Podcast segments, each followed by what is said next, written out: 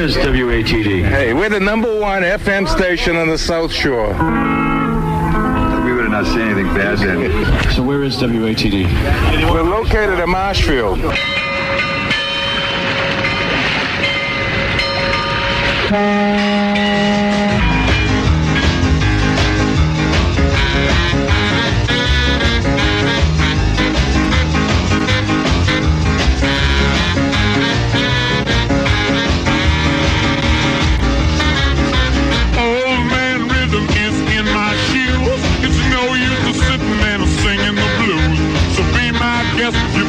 nothing to lose. Won't you let me take you on a sea cruise? I said Louis, Captain Louis, Louis, baby, said Louis, nautical talk, Louis, baby, said Louis, Louis, baby, oh, do let me take you on a sea cruise. Yeah, W-A-T-D. Ahoy, mateys, and welcome aboard. This is award winning Nautical Talk Radio. Welcome aboard. A special uh, broadcast tribute to Captain Lou and Nautical Talk Radio this Sunday, August 9th, 1100 hours Eastern Standard Time. My name is Navigator Brad, and I am yet once again high atop the WATD studios, sitting behind the very microphone that Captain Lou broadcast from for so many decades. So glad to have you listening, maybe the old fashioned way, tuning in at WATD 95.9 FM on your radio, or maybe you're tech savvy and listening online at 959WATD.com. Maybe you're blessed and listening on your boat. I used to love dropping anchor, the radio playing, rafting up. For you landlubbers, that means boats tied together with one or more of the boats secure at anchor. We'd walk across the decks from one boat to the next and back, sharing food, drinks, and nautical tales. Jumping into the water off someone's flybridge, swimming back to one of the rafted swim platforms, scurrying up the swim ladder in the transom just to do it again. What fun we used to have. What an absolute blessing it is to grow up on the water. I grew up raised by a man you know as Captain Lou. I knew him as Dad. We'd play ball together, go fishing together, vacation together, perform this radio show together, Captain Lou and Navigator Brad, for the better part of 10 years. And of course, we'd go boating together. Captain Lou was the father who took me everywhere he went, of course, on the off school days. He was a generous and loving father, and he was generous in his life to his friends and to the causes he believed in. Dad instilled in me a passion and a respect for freedom and individuality that only if you've been alone in the middle of the ocean can you truly ascertain. Out there, there is no one. No one but yourselves on the boat with nothing but water to see. Good morning, Jib Boom Jesse, our producer in the booth. I got a promotion. You know what the jib boom is, Jesse? It's fitting for your position. I have no idea. The jib is the forward triangular sail on the sailboat, and the boom, the jib boom, is the pole that holds the sail up. Oh, I know about It that. I keep having to duck out of the way of it when it swings around back As- here in the studio. As you support this show from inside that booth. Yes, sir. The phone lines are open, and you can call in and be part of this tribute to Nautical Talk Radio by calling 781 837 4900 to tell us your experience with Captain Lou, your experience listening to Nautical Talk Radio, or any other related topic. If you'd like to fire an email off your bow, you may do so to Brad Gainor, B R A D G A I N O R, at iCloud.com. Again, this is a special broadcast tribute to Captain Lou and Nautical Talk Radio, but any phone calls and or emails will be answered and read with gratitude. I can't thank the audience enough. Words cannot accurately express the gratitude I have for the kindness and the gracious cards, phone calls, and emails we've been getting at Captain Lou home. It truly, uh, it truly makes my heart swell. Every week, uh, Captain Lou would feature this latest nautical news. And Jesse, this week is no different. And I've got bad news. The headline story I am heartbroken and saddened to talk with you about is the very reason we are here. This is the passing of Captain Lou. No, no, I just got an email asking me if Captain Lou passed away from COVID 19. Captain Lou did not pass away from COVID 19. Captain Lou succumbed to a long battle with pancreatic cancer. And according to my brother in law, Dr. Josh, who is a medical doctor and owns a boat, so his word is law, according to Dr. Josh, pancreatic cancer is now the fastest growing cancer in men. Captain Lou fought hard through three rounds of chemo, six weeks of radiation, and lastly, a clinical trial, which involved immunotherapy and radiation. Even in the face of discomfort and possible death, Captain Lou was innovative and experimental. He was a man who wasn't afraid. He wasn't afraid to take risks. I'm talking about his life, how the captain lived. He always imagined being successful. He always had success as an image. And I'm not talking purely financial success or longevity. I mean serenity, peace of mind, bliss. Captain Lou lived and was driven out of his bliss station. His passion, I later uh, in the show will tell you, uh, I later in the show will tell you some of the personal adventures I had with Captain Lou. But now, uh, our next nautical news story inside the friendliest place on earth. Guests get yelled at for abandoning their sinking ship. Guests aboard Disney World Splash Mountain started getting nervous when their ship started taking on water. Video footage shows those on board evacuate as their seats were flooded with water. Riders stood on a small path alongside the track and watched as their boat submerged and sunk underneath. Guests said Disney employees yelled at them for exiting their vehicle, citing it as a safety hazard. To me, it sounds like Goofy was operating the ride. We need to do a better job next time.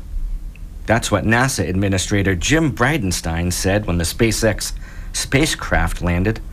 Why did NASA's administrator and SpaceX leaders say they should have had more U.S. Coast Guard support? Because the SpaceX shuttle that returned to Earth, landing in the Gulf of Mexico, was surrounded by private boaters. Astronauts Doug Hurley and Bob Behnken had to wait a little longer for their Dragon spacecraft, nicknamed Endeavour, to be recovered due to some unwanted spectators. About one dozen passenger boats within close range of the SpaceX shuttle, which was carrying nitrogen te- tetroxide, well, that could have made for quite an explosive situation.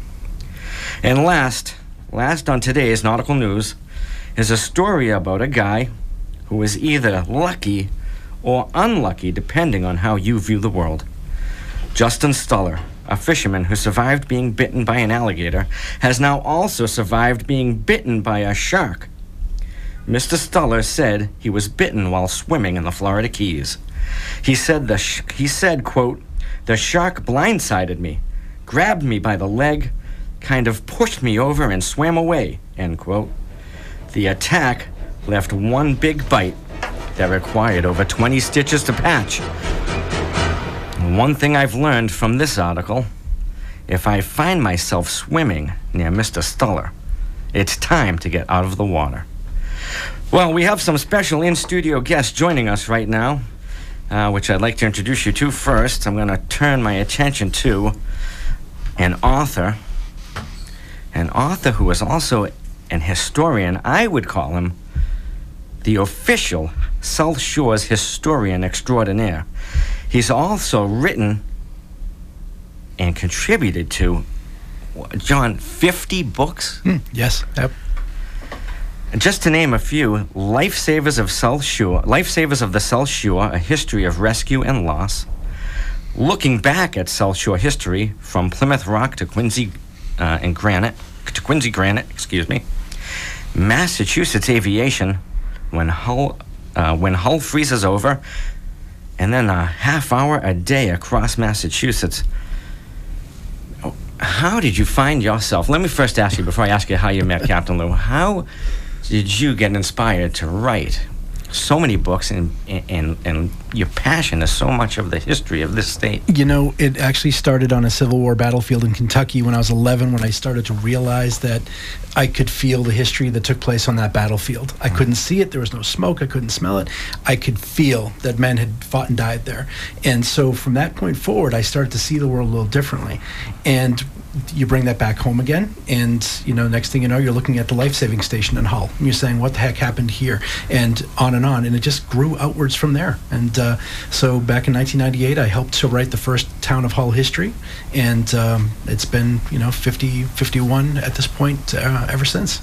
Now, Captain Lou uh, lived in Hull for 25 uh, years or so. Is that how you met? Just through the town of Hull? Uh, you know, we were. Um, I can't even remember if it was something to do with history for sure. Um, he was. He asked me to be on the show. He probably had read something I had written in the Hull Times, and I came in and sat down and I experienced the whole thing here on Nautical Talk, and then uh, we just clicked and became really good friends. And uh, anytime he called and asked, whether it was here or uh, at the yacht club, the Metropolitan Yacht Club, or at uh, the for the Chanticleers, whatever it was he was doing, if there was a way I could help him out, I just jumped in and said, absolutely yes, happy to do so. Yeah, that is so gracious. Uh, Captain Lou uh, was loyal, and he inspired loyalty in, in, in a lot of folks. Uh, we'll get to that a little bit later as well. Um, thinking about uh, some of the history in town and Captain Lou's involvement in the town of Hull, uh, were you also involved in getting the town of Hull uh, named as a U.S. Coast Guard city? I was not, but that is, you know, that is the biggest thing is that there used to just be one out in uh, Michigan, and that was it. And the Coast Guard opened up that program, and Hull was such a perfect fit, and he dove right into that. And he said that, you know, the, the first lighthouse is right offshore. Joshua James, the most decorated lifesaver. Um, we still got the m- most active station in the region uh, at Point Allerton. So um, he seized on that, and he ran with it. And it's, you know, one of the things I'm most proud of that he did for his community. Yeah, yeah, and he loved the community of Hull, and he loved the South Shore, and he loved the the water on the coast uh, and in the bay. And uh, Captain Lou is in, interned in a, interned in a place where he's got a view of everything.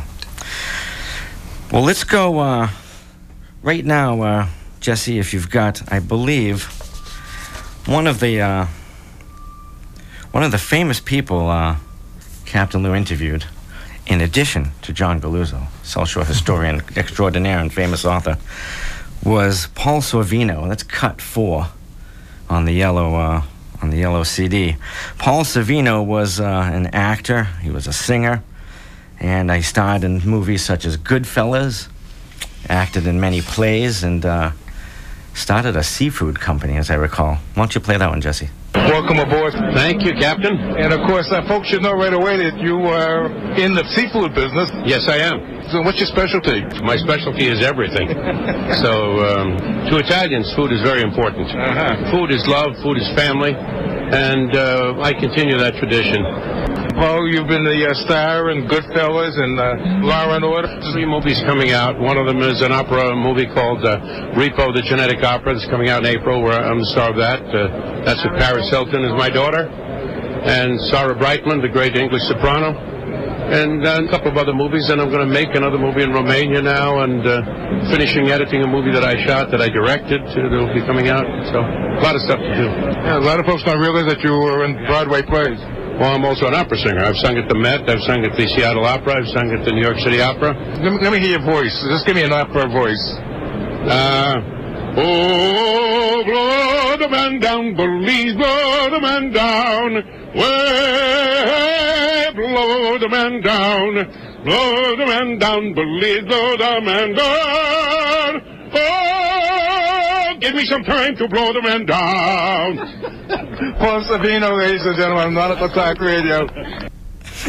That's one of my favorite interviews because it's so nice to hear a character like Paul Sorvino, Paul Sorvino singing and uh, performing in a manner that is so much different from his uh, movie or on stage uh, personas.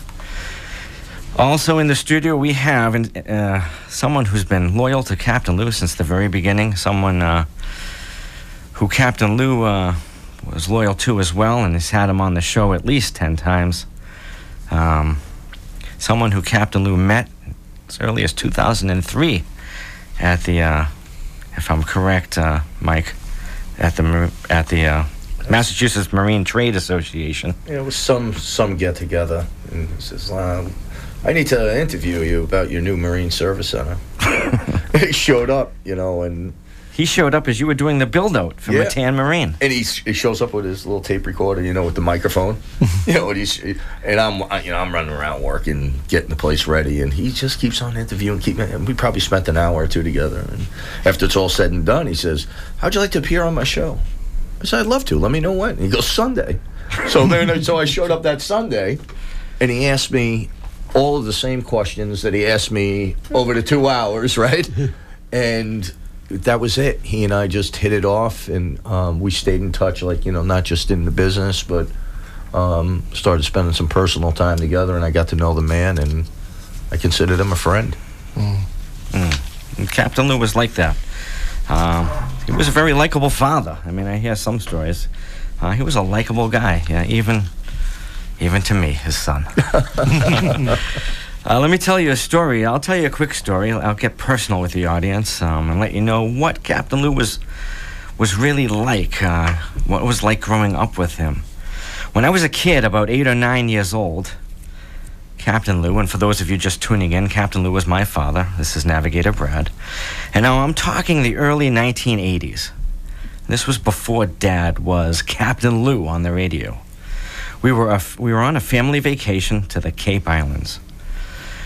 What we were was in five to seven foot seas in a 28 foot Wellcraft. I remember vividly. We came down hard on the backside of a seven foot swell, and my dad slammed his left knee into the underside, uh, onto the underside of the instrument panel. And blood started drooling out of the gash, and I, I was petrified. I remember my mother holding me and my dad looking at us, at me. He saw the terror on my face and said, It's nothing, Brad. Don't worry. We'll make it. The boat can take it. and that was Captain Lou.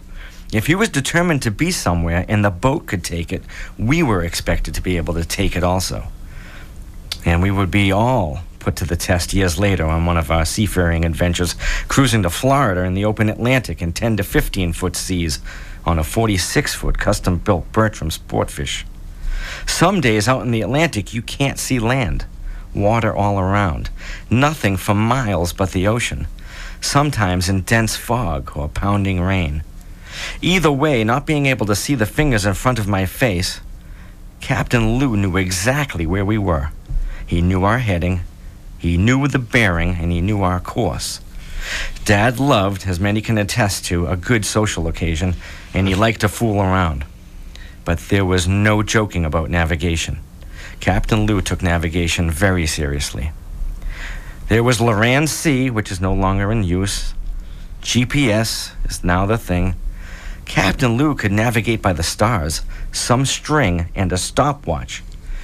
There was a day when on Captain Lou's 36 foot Egg Harbor we lost power to the bridge. All we had was a compass and landmarks. Landmarks Captain Lou was an expert at pointing out on the chart and then recognizing on the water. Dad loved giving family members and friends tours on the boat of Boston Harbor and the islands. But only if you adhere to very precise rules. No eating potato chips on the deck of the Egg Harbor. The oil in the chip crumbs stains the teak, and I know because I had to A and B that boat.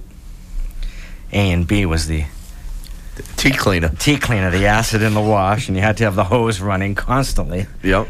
Don't worry about that, son. That, that won't hurt you.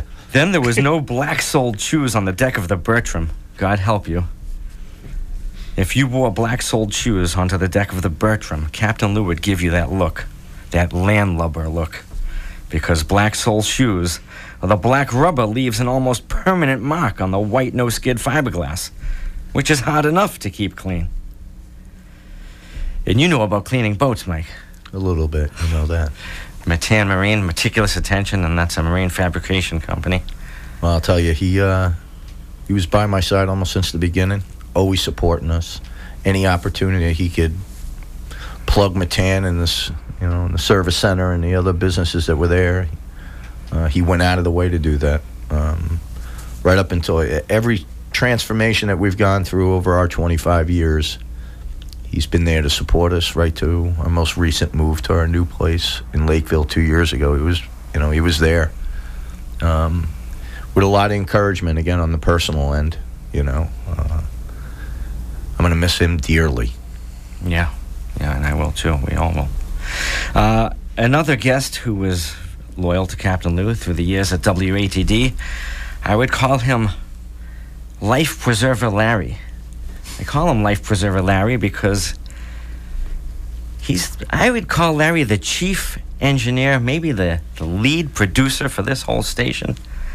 He's the go to guy who fixes everything, keeps the station afloat as far as its technical aspect. And, uh, you know, Larry, Life Jacket Larry was with me, Navigator Brad. We were together in 1993 aboard the USS Salem when the boat transported to Quincy. That's very And we would not have been able to do that if it wasn't for Captain Lou. Larry, ahoy there. Hi there. It's so good to have you aboard. Thank you for coming. Yeah, it's good to be on board. And I remember the the Salem is um, it start. I think we we did the Irish show. Remember the Irish show was on before. Feast of Irish Yes. Music was on before Yes. Captain Lou, and um, I was told to. Um, I, I think I met Seamus somewhere, and um, we went up to the Salem, and I was like, "How are we gonna get on board? It's way up, it's up, up high." And um, they told me I had to climb up a rope ladder. Oh, yes, the rope ladder to get up. And I was had to climb up a rope ladder with a um, a 12 volt car battery, an antenna, um, fifteen hundred dollars worth of Marti equipment for the tran- transmitter to do the broadcasts, and, and whatever else I had. And finally, I looked over and I said, "Well, I don't think that 90 year old admiral is climbing up the rope ladder." So. We got on up there and we found everybody. Everybody came to us. I think we were one of maybe two other stations, radio stations on there, and uh, it was nine hours that we were on there. That's right. And uh, you and I, uh, we we uh, we found somebody trying to steal stuff. You remember that? I do. Was, with a lighter, he was trying to go through the ship with a lighter, and I said, uh, "What are you doing down here?" And why were we down there? Because I, I think the door was open. Uh, we no, I think yeah. I think the I think the door I think the door was open, but you you and I went to ring the bell when it went under the old Fore River ship, uh, um, the down the Fore River shipyard under the uh, the bridge there, and uh, then they took the rope off of it. I remember that. Yes. But what, what an adventure! I mean, that was just one of many adventures with with Lou over the years. I mean, Larry, um, you and I were stepping over chains, going into every. Uh, we saw the mess hall. We saw the bunks where the the naval uh, officers slept. We were. Uh, we saw the, the the bridge, and we went places you weren't supposed you to got to go. find something. You got to find something to do in nine hours. How did they end up? How did they end up getting the 90 year old guy on boat? They had a, uh gangplank actually, so it made a lot, lot of things easy. In fact, I think all the equipment was actually taken by uh, whoever was uh, crewing the, the ship, brought everything up and and set us up. And uh, we were uh, where where the crane would be, where the you know where the helicopter goes in and goes underneath. Have a helicopter pad on there, and they they used to be able to put a helicopter on the deck. It would open up and then drop down into um, a, an inner inner part. And so we were on the rear of the ship for the entire broadcast. Um, and I, I think uh, I think Brad and I climbed up as far as we could up to the bridge. Um, the views were out of this world, but uh, know, it was just one of the many adventures that, that I had with uh, with Brad and Lou. Brad, do you remember um, the remotes we used to do at James Landing and uh, Scituate? Of course. And uh, you rollerbladed all the way down from, I guess it was Cohasset. Holman Hall or Cohasset. Cohasset and, at uh, that time, yeah. You didn't realize it was going to be that far. Uh, That was the first yard I started working out of. No kidding. James, yeah, James Landing. So, but you know, the boating community is such a small It is. community. It is. You know, it's like the, it's like the uh, the auto repair business in which I'm involved in. It's just a small world, and I love both. Oh, Larry, it was some good times we had, and uh, yeah, you know, Captain Lou uh, always had a good time. You guys always had a good time, and and, and the three of us together, it, we were unstoppable. Were you with us when we broadcast live from the G-Force? And we, I think we went up to Boston. It was either Tall Ships or Save the Harbor, Save the Bay. And uh, we spent the, we did the show live from the boat, if I remember right. Yes, and uh, I remember being with Captain Lou uh, in the in, on the North Shore out of Gloucester on a fisherman's boat at a time when when when dropping lines and dragging them was was illegal. Uh, they were told to stop. and I had my, my old, you know, VHF video recorder with me, and it was Captain Lou and I and a bunch of salty fishermen. And what they did, these fishermen, is they took their fishing lines and put anchors on the ends of them and dropped the fishing lines in the water and trolled the anchors to get the Coast Guard to chase them, to harass the Coast Guard. It was amazing. It was fantastic. What an, what an adventure. You know? Larry, thank you so much for coming aboard Nautical Talk Hey, Radio. it's always uh, always This been a pleasure show. to be on board. I'll, I'll, I'll tell you, we're gonna miss Lou uh, with the Mayflower 2 coming back in because uh, Ed Perry and I are going out on the seas, and all I can think is Lou would like to be out on this uh, boat with us, so um, or or even be on his own boat, um, being part of the whole thing. So he's, I'm gonna be thinking about him tomorrow when uh, we're out there, and Ed, Ed Perry and I are out on the water. You know, I think he's going to be there. Yeah. I really do. Thank you again, Larry. Thank you. You're welcome. John, uh, you wrote uh, in a, a heartfelt, I mean, the article about my dad, Yeah. Captain Lou in the Hull Times, the tribute you, you wrote for him, uh, honestly brought it, I don't exaggerate, it brought a tear, it brought tears to my eyes, not a tear, Yeah. tears to my eyes. Yeah. Um, I, I, you were inspired by uh, by such grace and uh, and wisdom, and I can't I can't thank you enough from our family.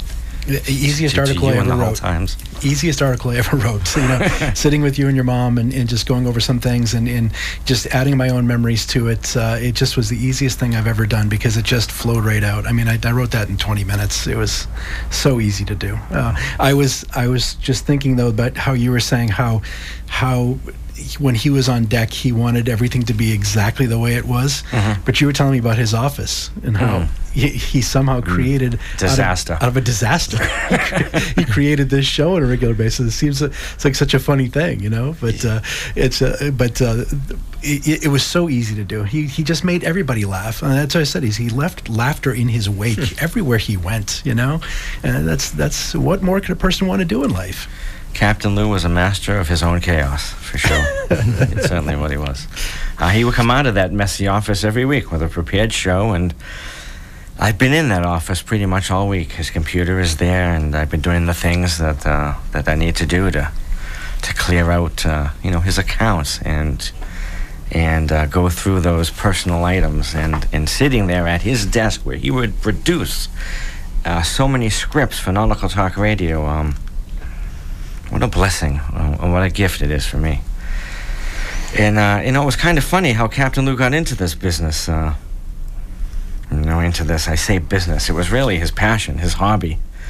Um, in his own words, uh, when the real estate crunch came in the early 1990s, I decided to try my hand at something else. Captain Lou said, "I was always told." That if you did something you liked, it wouldn't feel like work, and that is so, Captain Lou. Uh, so, being an avid boater and a radio talk show junkie, it was a natural for me, and it was for him. So, I walked into the radio station in Marshfield and talked with its owner, Ed Perry.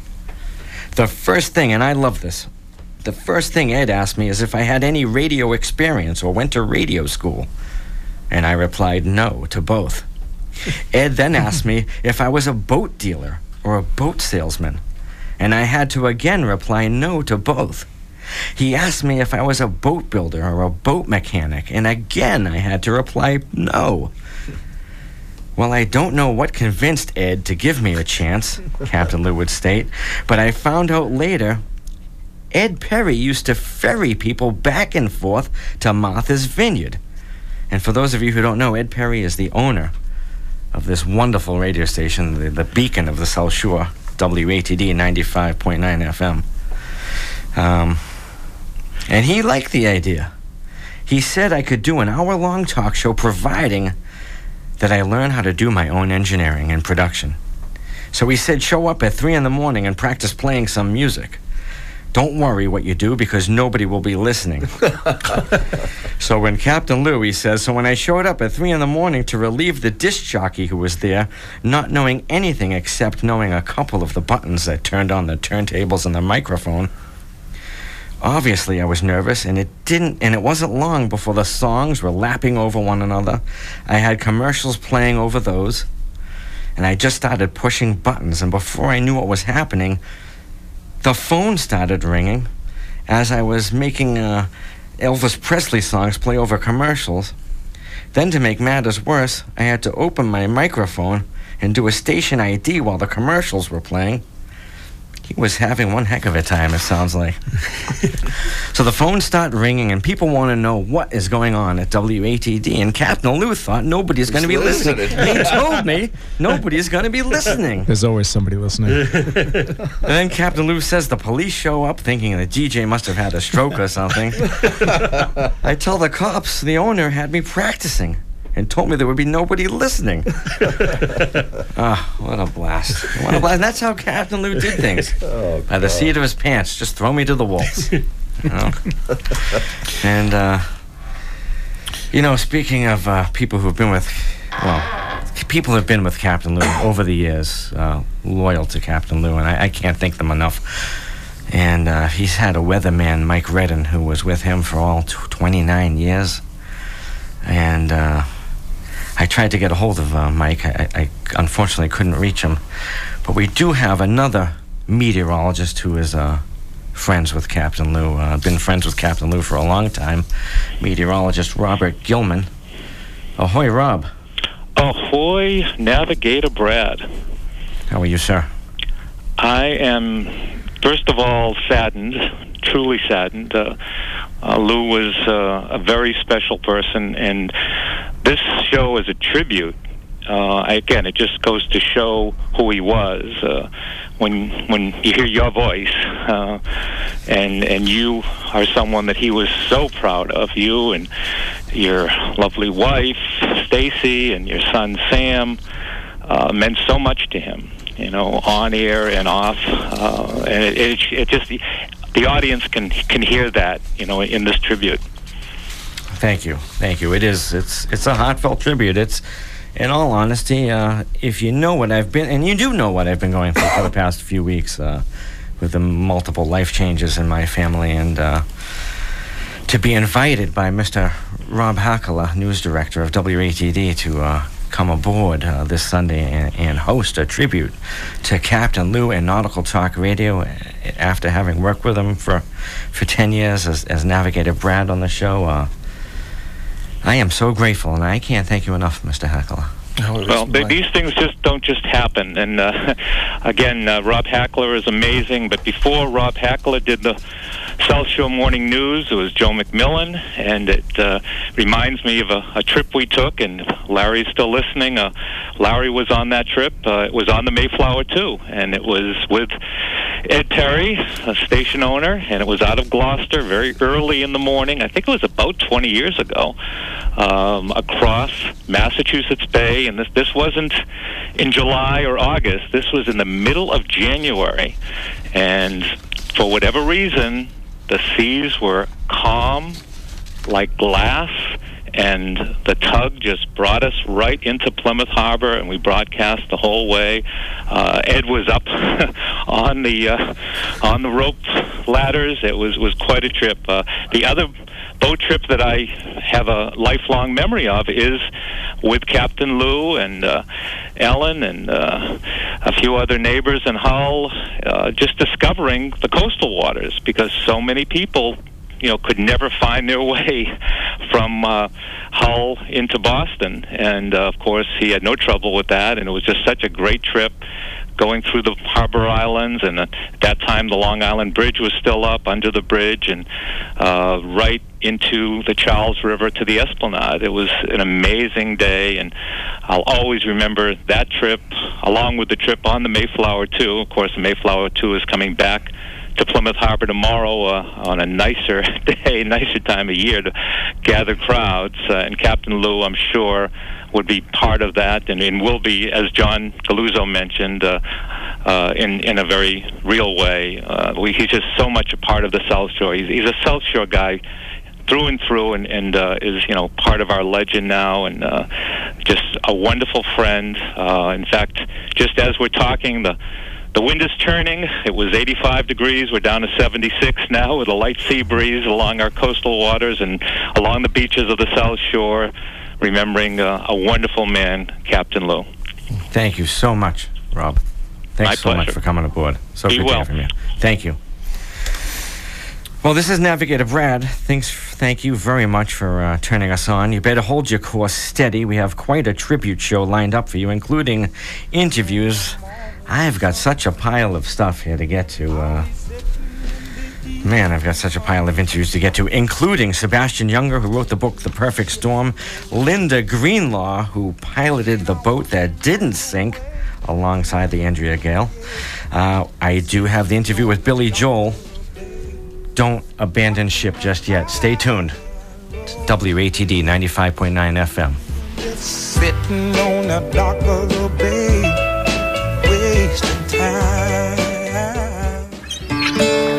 Hello, folks. Captain Brad White here from New England Burials at Sea. Since 2006, people come to us from all over America to scatter their loved ones' cremated remains in our very beautiful Atlantic Ocean. Many families take their time in planning one sea burial in a belated but dignified, memorable, and real affordable way. We welcome those who have taken two, three, or even five years since their loved one's passing to follow through on their final sea burial wishes. Rely on us as many families have. New England Burials at Sea can assist families from 1 to 400 people, so please call me personally as I am happy to help you and your family with sea burial planning from Maine to Miami for your loved one. Our prices start at just $495. Check us out online today at newenglandburialsatsea.com or call toll free 877 897 7700. Again, newenglandburialsatsea.com 877 897 7700. Do you have black and green mold on your house or business that's surrounded by beautiful plantings? Do you want to get rid of the mold and not hurt your plants? Hi, I'm Sheldon Stewart of Stewart Painting. Stewart Painting can soft wash your home or business with our environmentally safe solution. Our solution will make that green and black mold disappear instantly, and it won't hurt your beautiful plants. Our trained wash crews will even cover your plants as an added extra precaution. Stewart Painting can soft wash your trim, siding, roof, decks, walkways, patio, fencing, or whatever is covered with mold. Our soft wash will make your house or business look beautiful. And best of all, we guarantee the lowest price. So don't wait. Call either our Hyannis or Hingham office or go online to stewartpaint.com and click on Virtual Quote. And remember, Stewart Painting. Expect the best. Have you ever wanted to learn a new language like French, Spanish, or Russian, but thought it would be too difficult and time consuming? Then go to babbel.com and try it for free. Babbel works because it's built around real life. It teaches you everyday practical conversations that you will actually use. In 15 minutes a day, you'll be on your way to speaking a new language in just a few weeks. Babbel uses a modern conversation-based technique that makes language engaging, fun, and memorable. It starts by teaching you words and phrases. Then, sentences gradually get more complex. Soon, you're practicing short conversations about real-life topics. Babbel is created by language experts who use the spaced repetition method to help you learn quickly and remember what you learned. With Babbel, you can speak a new language. Babbel, language for life. Now try Babbel for free. Just go to babbel.com and start learning a new language today. That's babbel.com, B A B B E L dot com. Hey there, folks. It's Quinn Kelly reminding you to tune in Sunday night at 5 for the South Shore's first voice in sports talk radio, The Sports Exchange. Unmatched coverage of local high school action, as well as a relatable voice on all things Boston Pro Sports. We've got you covered live at 5 every Sunday night. Have a question for our host, miss last week's show, or just want to share a great sports story? You can find us on Twitter at SE on WATD. But remember, mark your calendar, folks, and we'll see you Sunday night at 5 for the Sports Exchange on 95.9 WATD. Everybody,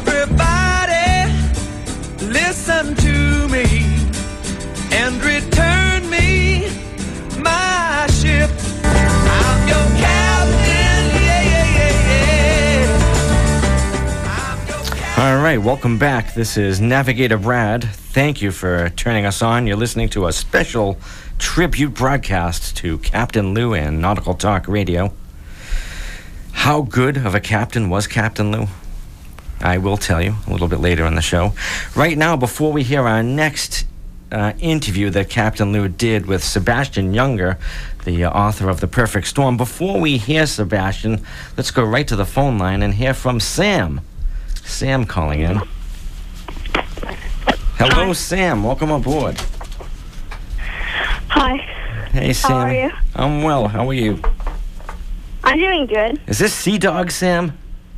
Yes. This is Sea Dog. Sam, what do you remember from being on the boat with Captain Lou? I remember almost every summer he'd take me on his amazing boat, either go fishing or just go on a boat trip and swim in the water. Oh, that's so nice. And that's a memory you could carry with you forever, isn't it, Sea Dog? Yes. Well, thank you so much for calling in, Sea Dog. Sam, do you have anything else you want to say? Um, that's all. All right, thank you. I'm sure the captain would have appreciated the, the recollection. That's so nice. All right, let's go right now to a uh, an interview Captain did with an with an author uh, who wrote a book that became a movie. I read the book, The Perfect Storm. I saw the movie with Mark Wahlberg, The Perf- Perfect Storm. Gets cut five, exactly, Jesse. Cut five, and that is with author Sebastian Junger. What made this the perfect storm, Sebastian? Well, meteorologically, it was a fairly rare combination of events. Um, it was a very late season hurricane that merged with a, a gale, a nor'easter, and that turned into a huge storm. The waves are over 100 feet offshore, and the storm doubled back. It retrograded towards the coast because of an anticyclone, of huge high pressure system coming down out of Canada. So those three elements together produced what one meteorologist called a perfect storm. They would travel, what's it, 1,500 miles from home out to the Grand Banks? It took a good week to get out there. They get a three day marine forecast. There's just no coming home to beating the weather. No, no. And a lot of people ask me, well, what were they doing out there? This big storm coming. What, you know, it's foolish for them to be out there. Why, you know, these fishermen, they just uh, they, they ignore the weather and just keep fishing, you know, et cetera, et cetera. They cannot beat the weather back into port, essentially. Um, and every time there's a chance of a bad storm, if they ran to port or tried to run to port, they never get any fishing done because there's always the possibility of a storm out there, and you just don't know where the storms are going to go. Papa was a fishing You know, and that's. You know, in all honesty, Papa wasn't a fishing man, if anybody recollects. Captain Lou really didn't like fishing off of his boat. He used to always say, You can't clean the scales off the deck. and he also didn't like cutting the heads off of the worms. They would pinch. He just didn't the like dealing with sandworms. Uh, he just didn't like dealing with the mess. He wasn't a, uh, a mess, uh, a blood and guts oriented guy. Uh, he would go fishing on your boat, but yeah, no- not on the G Force. Well, there's a na- funny story. The name of his boat was the G Force, and that comes from a that comes from a day long ago. I mean, when I was a kid, uh, when I was a kid, there used to be a cartoon called. Oh, maybe somebody could Star refre- Blazers. Star Blazers, Yeah, or Star- something like that, and they would say G Force, Yep. and I used to watch it, and G was G for Gainor, and he liked it. G That was my I've big that contrib- story before. That was my big contribution to uh, Captain Lou's boating lifestyle. Were you ever on the boat with uh, Captain Lou, John? No, never get on the boat. It's funny. We did everything ashore. Yeah. So You know, Captain Lou did love landlubbers as well. the only time I saw his boat was out of the water.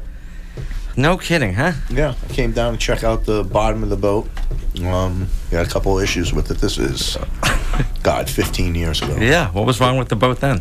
He, he had a few little blisters, Uh-huh. and he was Oh, in the hull, in the yeah, fiberglass. and he was concerned that they were spreading through the bottom of the boat. Mm-hmm. It wasn't. He just had some like right at the waterline, which a lot of boats happen. Do you think he looked at people and saw the black soles in their shoes and said no? I don't think he, he never would turn you away, but he would pull me aside and say, have them take their shoes off. First mate. That was the son. That was my uh, navigator Brad's job. Is to, the duties is to uh, interrogate And the when you were young, you would just walk up to him and say, "Don't you know that you're not supposed to come on the boat with black soles?" You were a landlubber, if you, as far as Captain Lou was concerned. If you walked on the boat with black soled shoes, especially then that white fiberglass, and I love that boat. That uh, that Bertram was quite a boat. That Bertram could take a lot, and uh, and one of I'll tell you. We we got ten minutes left. I'll tell you one. I'll tell the audience one last uh, story I have for about Captain Lou. It may not be the last one, but this is definitely a memorable uh, story uh, about sea travel with Captain Lou. I, I had to have been uh, in my late teens, and uh, we had been cruising the open Atlantic in seas that were progressively increasing in size and volume. Thunder and lightning pounding the earth.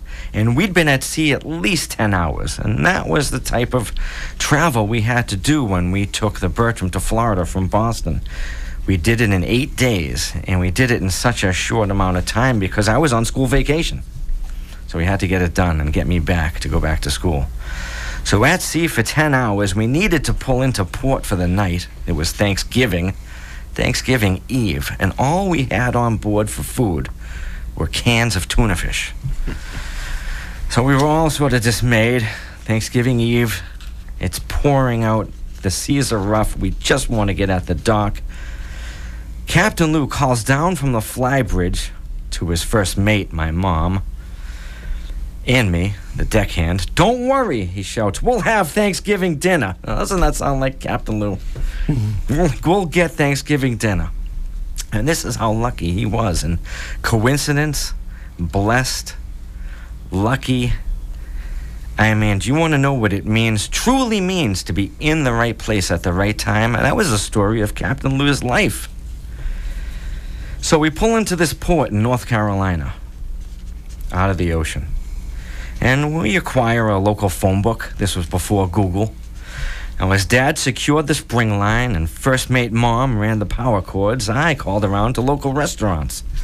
Because again, it was Thanksgiving Eve, but nothing was open, not in this area of North Carolina. Not a single restaurant. And we were all in dismay that we may have to resign to eating our canned tuna fish on Thanksgiving.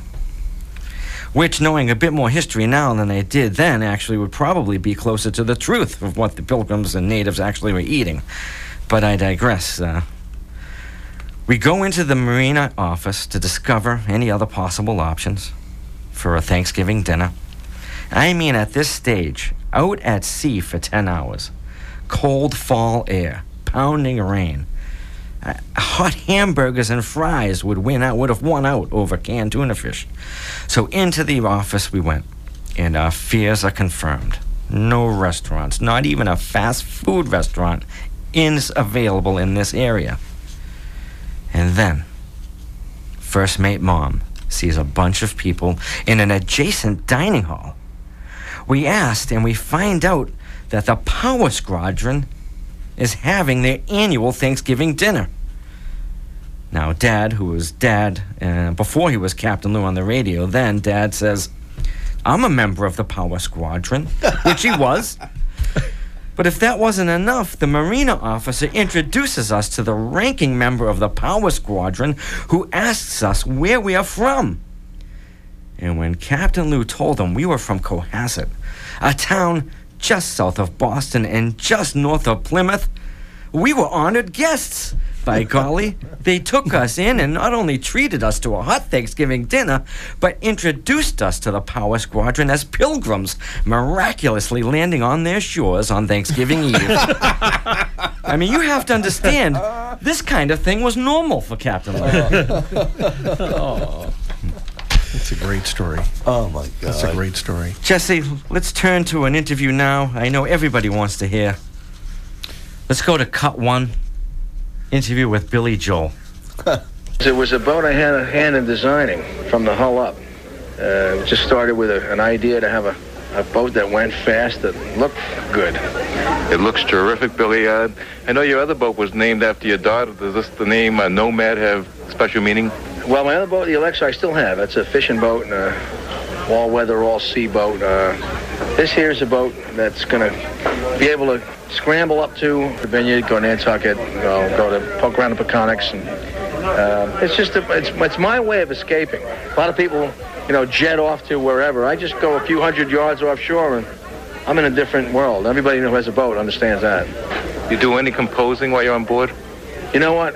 Even when I don't know that I'm doing composing, I'm composing. I'm, I, I don't consciously write music sometimes. It's just always going on inside the subconscious. How did you get into designing a boat? Well, I've had a hand in designing a couple of boats. I've had about eight boats built, custom built.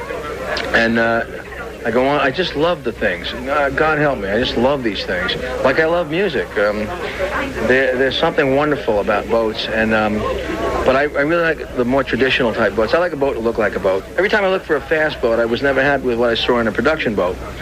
So I went to the fellows over in Shelter Island at Coecles Harbor, who built a couple of other boats for me, and said, "Do you think we can come up with a, a boat that goes will cruise at 40 knots, but not look like a gold-plated phallic extension?" And they said, "Let's let's kick it around." I came, I drew a few lines. We got a, a naval architect, Doug Zurn, who basically designed a new hull from the hull up, which was fabricated up at uh, North End Marine in Rockland, Maine.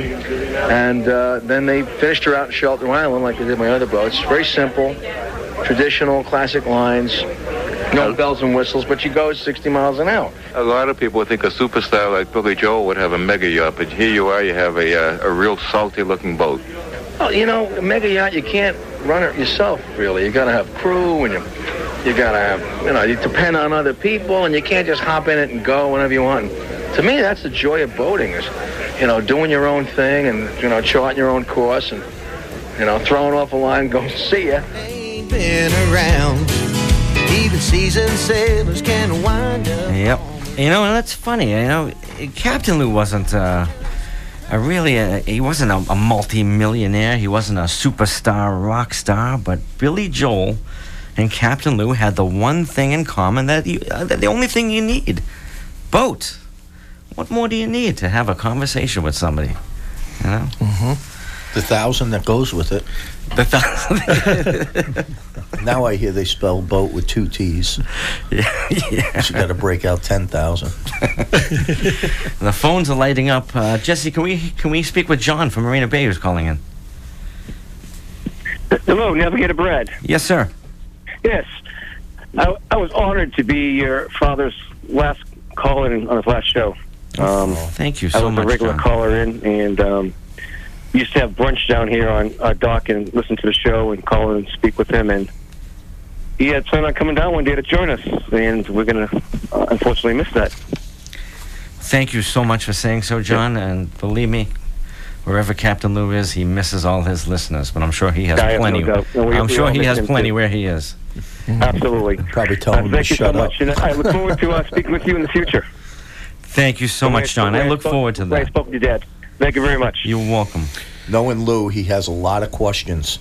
A lot of He's probably asking a lot of questions right now. Got the microphone and the He's cord. got the microphone with the cord.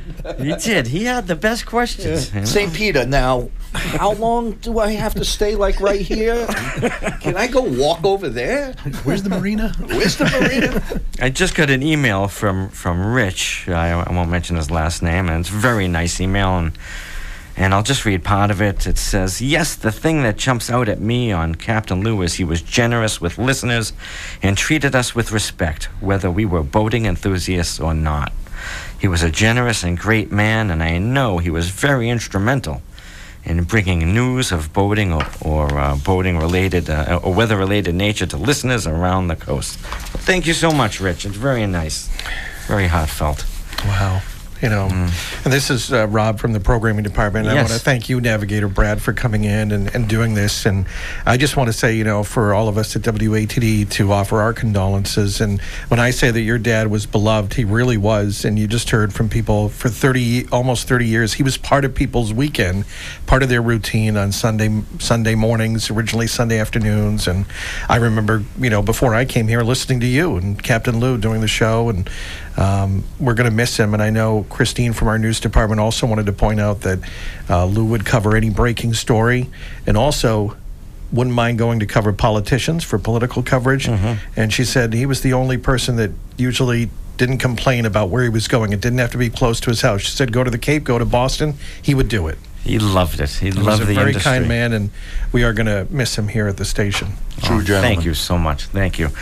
And uh, I just got an email asking why Captain Lou spelled captain as C A P T apostrophe N as instead of spelling out the word captain. And that's an interesting question, and I thank you for that. Uh, you know, over the years, uh, Captain Lou uh, was not into boating for commercial venture, and he didn't need government recognition of his skill. Captain Lou wasn't actually a licensed captain, he never was. in all my life. He was just the Really? best captain I knew. Wow. So he spelt it like Captain Crunch. The captain. Captain Lou. Thank you, Mike Varelli live. of Matan Marine Associates. Thank you, John Galuzzo, Hull historian extraordinaire, famous author. Thank you, Rob Hackler, news director, WATD. Thank I you. can't. This has been an honor for me, and I can only say that Captain Lou, Dad, you're off and clear. You can relax. God bless. God bless. All right, that's a wrap. Stay tuned now for WATD's local award winning news. Have a great Sunday afternoon, everyone. This is Captain Lou. We're off and clear.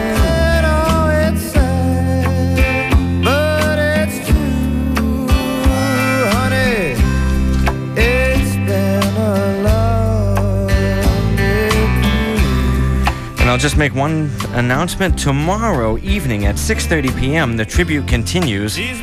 Kevin Tarchi is going to run his interview with Captain Lou here, WATD 95.9 FM, Monday, tomorrow evening, 6:30 p.m.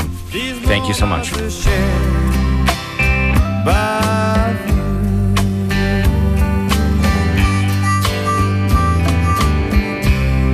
There's wind in our